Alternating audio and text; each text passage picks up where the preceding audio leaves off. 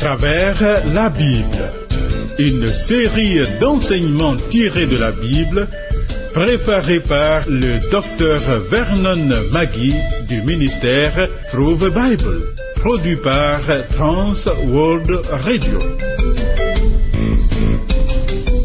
Réalisation Abdoulaye Sango, présentation Marcel Mondiou-Do.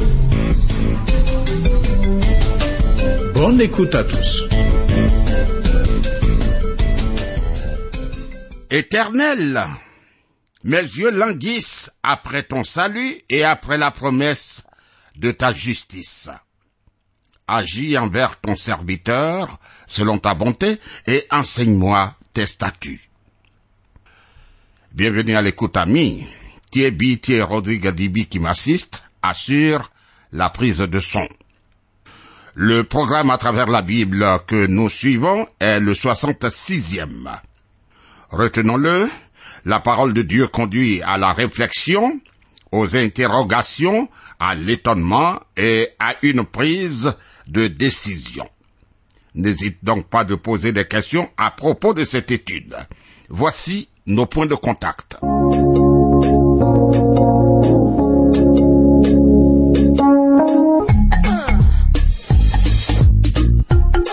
À travers la Bible.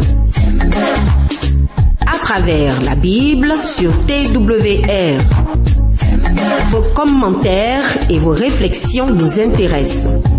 Écrivez-nous à l'adresse suivante à travers la Bible 06 BP 21 31 Abidjan 06 Côte d'Ivoire. Téléphone 22 49 03 01.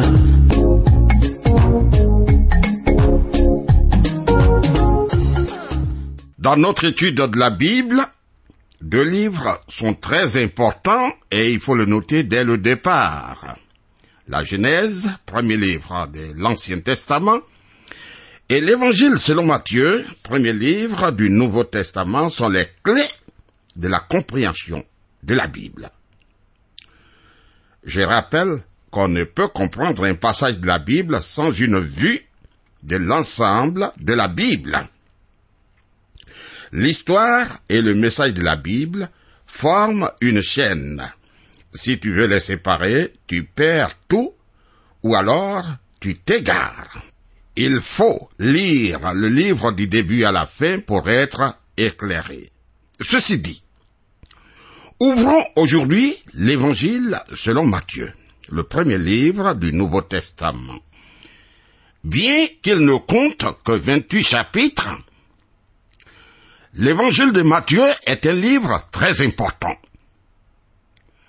Je redis, la Genèse et Matthieu sont à mon avis les deux livres clés de la Bible.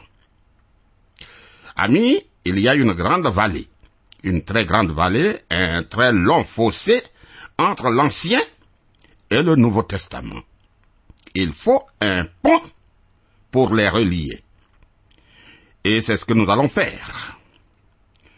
Voyons le pont entre l'Ancien et le Nouveau Testament. Comme nous parvenons à l'évangile de Matthieu, je veux combler le vide entre l'Ancien et le Nouveau Testament.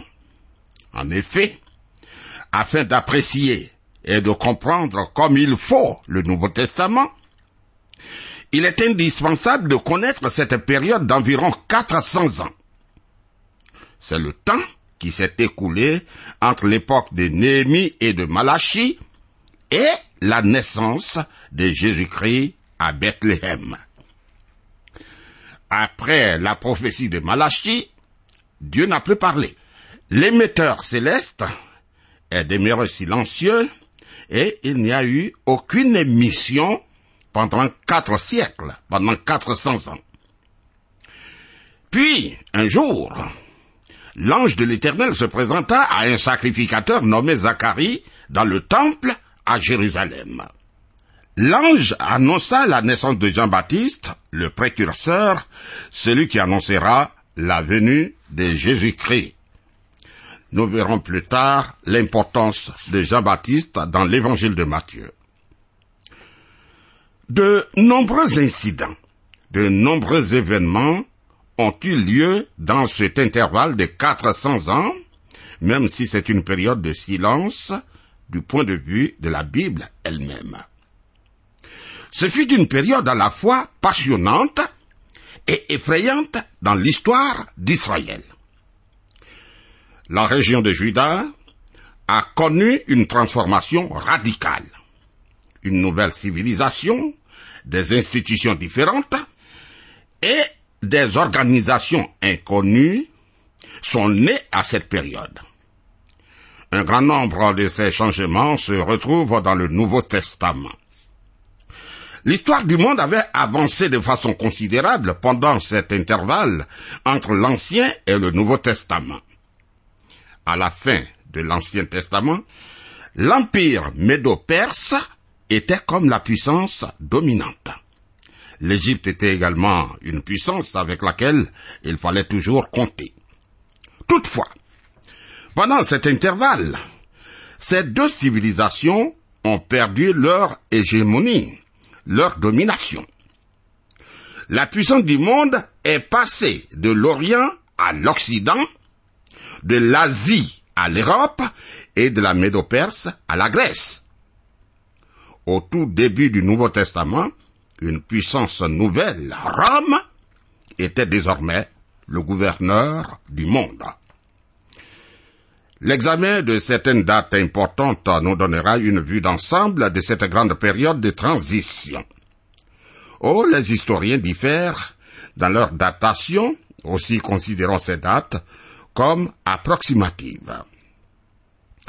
En l'an 480 avant Jésus-Christ, Xerxès le Perse a vaincu les Grecs à Thermopylée. Mais il fut battu lors de la bataille de Salamis en raison d'une tempête. Ce fut la dernière tentative de l'Orient pour dominer le monde. En 333 avant Jésus-Christ de l'Occident est venu ce bouc à la grande cône entre guillemets dont parle le prophète Daniel au chapitre 8 de son livre. C'était Alexandre le Grand qui a conduit les armées grecques à la victoire sur les Perses à Issus. En 332 avant Jésus-Christ, Alexandre le Grand s'est rendu à Jérusalem. On lui montra la prophétie de Daniel où l'on parlait de lui. Pour cela, Jérusalem a été l'une de quelques villes qu'il a épargnées. En 323 avant Jésus-Christ, Alexandre meurt en Perse où apparemment il avait choisi d'installer le siège de son empire. Alors, son empire mondial, englobant à la fois l'Orient et l'Occident, a été partagé entre ses quatre généraux. En 320 avant Jésus-Christ, la Judée est annexée à l'Égypte par Ptolomée Soter. En 312 avant Jésus-Christ, Séleucus fonda le royaume de la Syrie. Il tenta de prendre la Judée et ainsi la Judée est devenue un État tampon et un champ de bataille entre la Syrie et l'Égypte. En 203 avant Jésus-Christ, Antiochus le Grand prend Jérusalem et la Judée passe sous l'influence de la Syrie. En 170 avant Jésus-Christ, Antiochus Épiphane prend Jérusalem et profane le temple. Appelé, entre guillemets, la petite corne par le prophète Daniel, Daniel 8, verset 9, il a été considéré comme le Néron de l'histoire juive. En 166 avant Jésus-Christ, Mattathias, un sacrificateur des Judées, suscite une révolte contre la Syrie. Ah, c'était le début de la période des Maccabées. Oh, la nation d'Israël n'a jamais tant souffert, ni les Maccabées ne se sont montrés aussi héroïques que pendant cette période. Terrible. Judas Maccabée, dont le nom signifie le marteau, était le chef qui a organisé cette révolte. 63 avant Jésus-Christ, Pompée, le Romain, prend Jérusalem et le peuple de Juda passe sous la domination d'une nouvelle puissance mondiale. Il était sous l'autorité du gouvernement romain à l'époque de la naissance de Jésus et pendant toute la période du Nouveau Testament. En l'an 40 avant Jésus-Christ, le Sénat romain nomme Hérode comme roi de Judée. Il n'y avait jamais eu une famille ou un homme aussi méchant que celui-là. L'on parle du caractère terrible de la mafia, mais notons-le, cette famille était pire encore. En 37, avant Jésus-Christ, Hérode prend Jérusalem et tue Antigone, le dernier des rois sacrificateurs macabéens. En 31 avant Jésus-Christ, César Auguste devient l'empereur de Rome. En 19 avant Jésus-Christ, la construction du temple d'Hérode commence. Elle était déjà bien avancée lors de la naissance de Jésus et s'est poursuivie pendant toute la période du Nouveau Testament. Et en l'an 4 avant Jésus-Christ, le Seigneur Jésus est né à Bethléem. Alors, des changements radicaux ont lieu dans la vie interne de la nation de Judée en raison de leur expérience pendant cette période entre les deux testaments. Après la captivité à Babylone, les Juifs ont abandonné toute idolâtrie et ont adopté un légalisme religieux fanatique. La loi est devenue, à son tour, une véritable idole pour eux. L'hébreu laisse la place à l'araméen dans la vie de tous les jours, mais il est toujours de service dans les synagogues. Ces dernières, les synagogues, ont apparu, semble-t-il, après la captivité. Elles sont devenues le centre de leur vie en Judée et partout où ils se sont rendus dans le monde.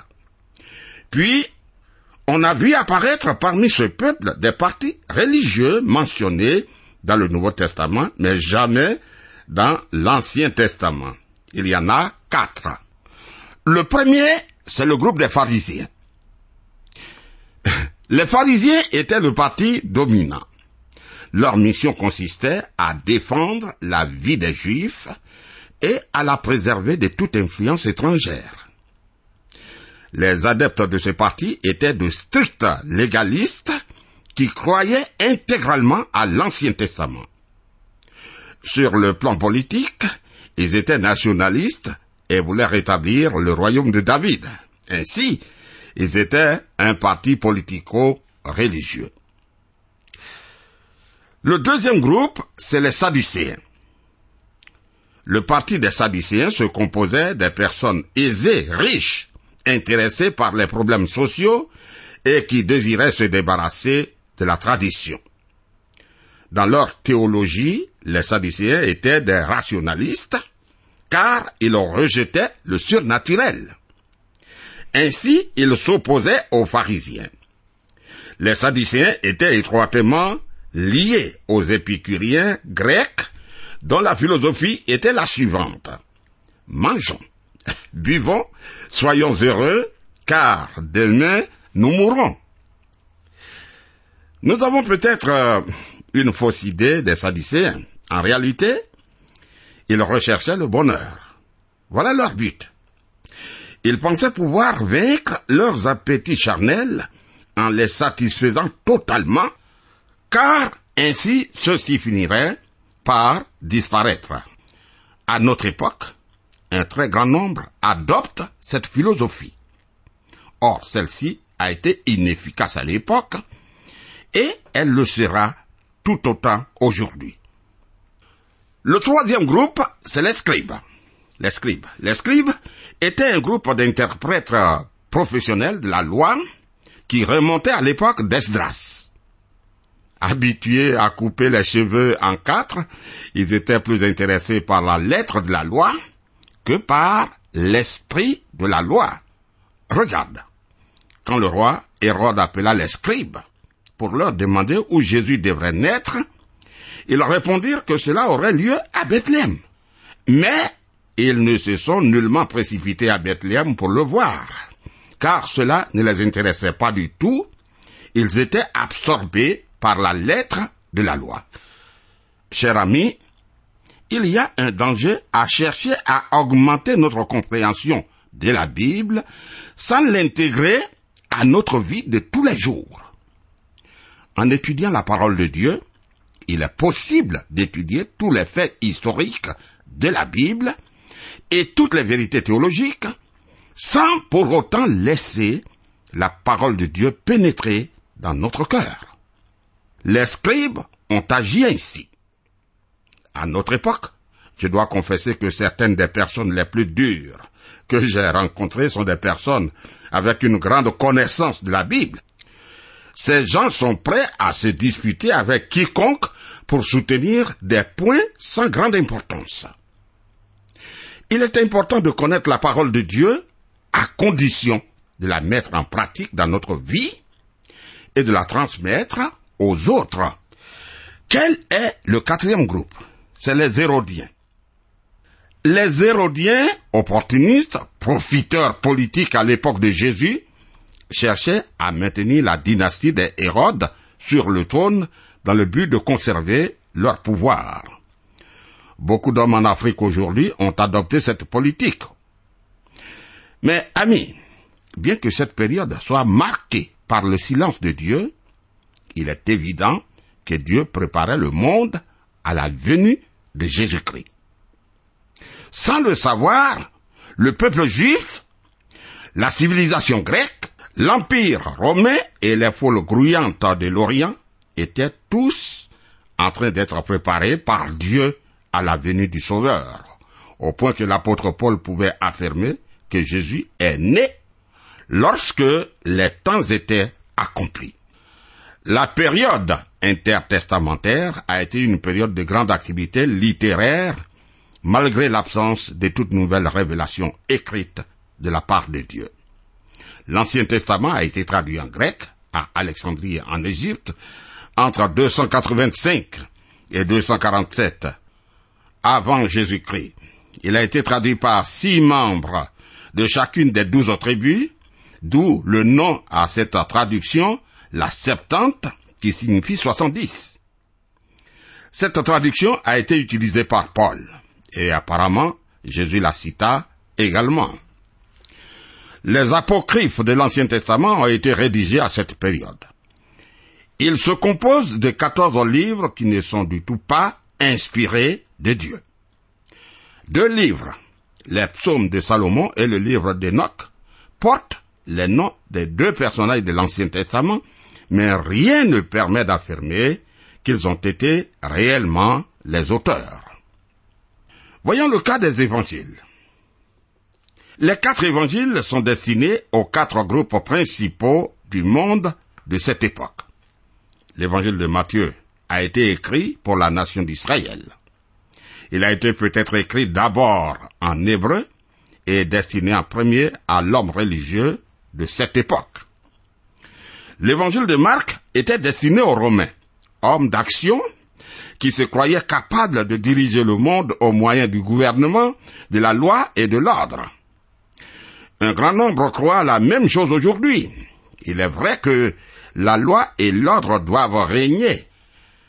Mais les Romains ont vite appris qu'il ne leur serait pas possible de gouverner le monde avec ces deux seuls outils. Le monde devait entendre parler de Jésus qui enseignait certes la valeur de la loi et de l'ordre, mais qui offrait aussi le pardon des péchés, la grâce et la miséricorde de Dieu. C'est le Seigneur que l'évangile de Marc présente aux Romains. L'évangile de Luc, un médecin non juif, est destiné aux Grecs, à l'homme de culture qui réfléchit. Et l'évangile de Jean s'adresse aux croyants, mais aussi indirectement à l'Orient, où se trouvaient des millions d'hommes et de femmes aspirant tous à cette époque à la délivrance. Aujourd'hui encore, le monde réclame un libérateur. L'homme religieux a besoin de Christ et pas d'une religion. L'homme puissant a besoin d'un sauveur qui a la puissance de le sauver. L'homme qui réfléchit a besoin de celui qui seul peut répondre à ses interrogations et à ses besoins spirituels. Et de toute évidence, le méchant a besoin de connaître un sauveur qui non seulement peut le sauver, mais le rendre capable de vivre pour Dieu. Maintenant, qui est l'auteur du premier évangile? L'évangile de Matthieu a été écrit par un publicain que le Seigneur amena à lui d'une façon très particulière. C'est écrit en Matthieu 9, verset 9. C'était non seulement un disciple du Seigneur Jésus, mais un apôtre. Oui, un apôtre. Papias affirme, Ézeb confirme, et les pères apostoliques conviennent que cet évangile a été écrit d'abord en hébreu à l'intention de la nation d'Israël, peuple religieux. Dieu a préparé toute cette nation à la venue de Christ dans le monde. Jésus lui-même est né dans cette nation, c'est pourquoi il dit, le salut vient des Juifs. Le salut vient des Juifs. Jean chapitre 4, verset 22. Un grand historien allemand affirme que Dieu a préparé la venue du Sauveur en Israël. Et il a préparé les païens pour le salut parce qu'ils étaient perdus et en avaient besoin. L'évangile de Matthieu est un livre clé, un livre clé de la Bible. Ce livre remarquable est un livre clé de la Bible pour deux raisons. Premièrement, il en revient à l'Ancien Testament et rassemble plus de prophéties de l'Ancien Testament que n'importe quel autre évangile. L'on pouvait s'y attendre puisqu'il était destiné aux Juifs. Mais deuxièmement, il pénètre plus loin dans le Nouveau Testament qu'aucun des autres évangiles. Par exemple, aucun autre évangile ne mentionne l'Église, tandis que Matthieu rapporte la parole de notre Seigneur. Sur cette pierre, je bâtirai mon Église. C'est écrit en Matthieu 16, verset 18. Même, même Renan, l'incrédule français, dit de cet évangile qu'il est le livre le plus important de la chrétienté, le plus important jamais écrit, dit-il. C'est une affirmation remarquable de sa part. Matthieu, un publicain converti, avait été choisi par le Saint-Esprit pour écrire cet évangile en tout premier lieu pour le peuple d'Israël. L'évangile de Matthieu présente le plan de Dieu. Le royaume des cieux est une expression propre à cet évangile. Elle revient 32 fois. Le mot royaume apparaît 50 fois. Une bonne compréhension de la phrase royaume des cieux est indispensable pour saisir la signification de cet évangile et de toute la Bible je tiens à affirmer ici de façon très nette que le royaume et l'Église sont deux choses différentes. Ces termes sont nettement différents. Bien que l'Église fasse partie du royaume, ces deux mots sont tout à fait distincts. Ainsi, Abidjan, par exemple, en Côte d'Ivoire, Abidjan, la capitale de la Côte d'Ivoire, n'est pas toute la Côte d'Ivoire. Los Angeles est en Californie, mais Los Angeles n'est pas la Californie. Paris est la capitale de la France, mais Paris n'est pas la France. De même, l'Église est dans le royaume, mais le royaume des cieux est bien plus grand. Il est le règne du ciel sur la terre. Les Juifs auxquels cet évangile était destiné ont compris qu'il s'agit de la conclusion de toute les prophéties de l'Ancien Testament concernant la venue du roi du ciel pour rétablir un royaume sur cette terre régi par les lois du ciel. Ce terme n'était pas nouveau pour eux. Comme dit en Daniel 2, verset 44, Daniel 7, verset 14 et 27. Le royaume des cieux est le terme de cet évangile. Celui qui va établir ce royaume sur la terre c'est le Seigneur Jésus-Christ. Le royaume est un sujet très important et l'évangile de Matthieu contient trois discours majeurs le concernant. Un, le sermon sur la montagne, c'est la loi du royaume. Je pense qu'il s'agit d'une liste partielle de ce qui sera appliqué lorsque le royaume des cieux sera établi sur terre. Deux, les paraboles du royaume. Ces paraboles dans Matthieu 13 sont au sujet du royaume. Le Seigneur Jésus compare le royaume des cieux à un semeur, à un grain de sénévé, etc. Et trois, le discours sur le mont des Oliviers. Il annonce l'établissement du royaume des cieux sur terre. Le terme royaume des cieux est un terme dont le sens augmente progressivement dans l'évangile de Matthieu. Il est très important que nous le comprenions. Il existe un mouvement dans l'évangile de Matthieu, et si nous le manquons, nous ne pourrons pas saisir la signification de l'évangile. Lorsqu'on manque un tournant sur l'autoroute, par exemple, on est en difficulté pendant longtemps. De même, de même, si nous manquons de voir ce mouvement dans ce merveilleux évangile, nous manquons quelque chose de très important. Cet évangile est très comparable au livre de la Genèse. Ce sont deux livres clés de la Bible et il nous faut être familiers avec ces deux livres afin de pouvoir nous repérer en chacun d'eux. Je vais te donner des titres des chapitres afin que tu sois à même de t'y retrouver. J'avais coutume de dire à mes étudiants, quand vous ne pouvez trouver le sommeil, ne comptez pas les moutons. Lisez la Genèse. Puis, l'évangile de Matthieu, chapitre après chapitre, chapitre 1. De quoi parle-t-il? Chapitre 2. De quoi parle-t-il? Et si vous me dites que vous n'aimez compter ni les moutons ni les chapitres, alors parlez-en au bon berger. Et la meilleure façon d'être en contact avec le bon berger revient à parcourir ces deux livres, la Genèse et Matthieu. Cela vous aidera à le connaître. C'est ce que je leur disais. À propos, il est important de le laisser nous parler que de lui parler. Je veux dire, prier, parler au Seigneur, c'est très bon, mais écouter tranquillement. Le Seigneur est encore meilleur. Est-ce que tu écoutes le Seigneur?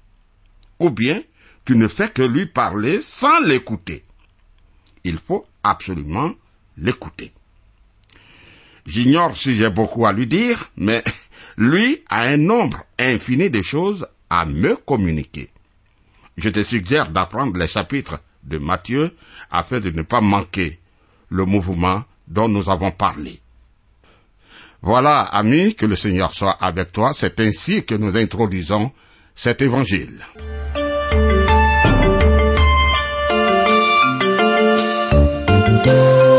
Vous venez de suivre le programme À travers la Bible, un enseignement du docteur Vernon Magui du ministère Through the Bible, une production de Trans World Radio. Pour tout contact, écrivez-nous à l'adresse suivante. À travers la Bible, 06, boîte postale 2131, Abidjan 06, Côte d'Ivoire. Téléphone 22 49 03 01. Que Dieu vous bénisse.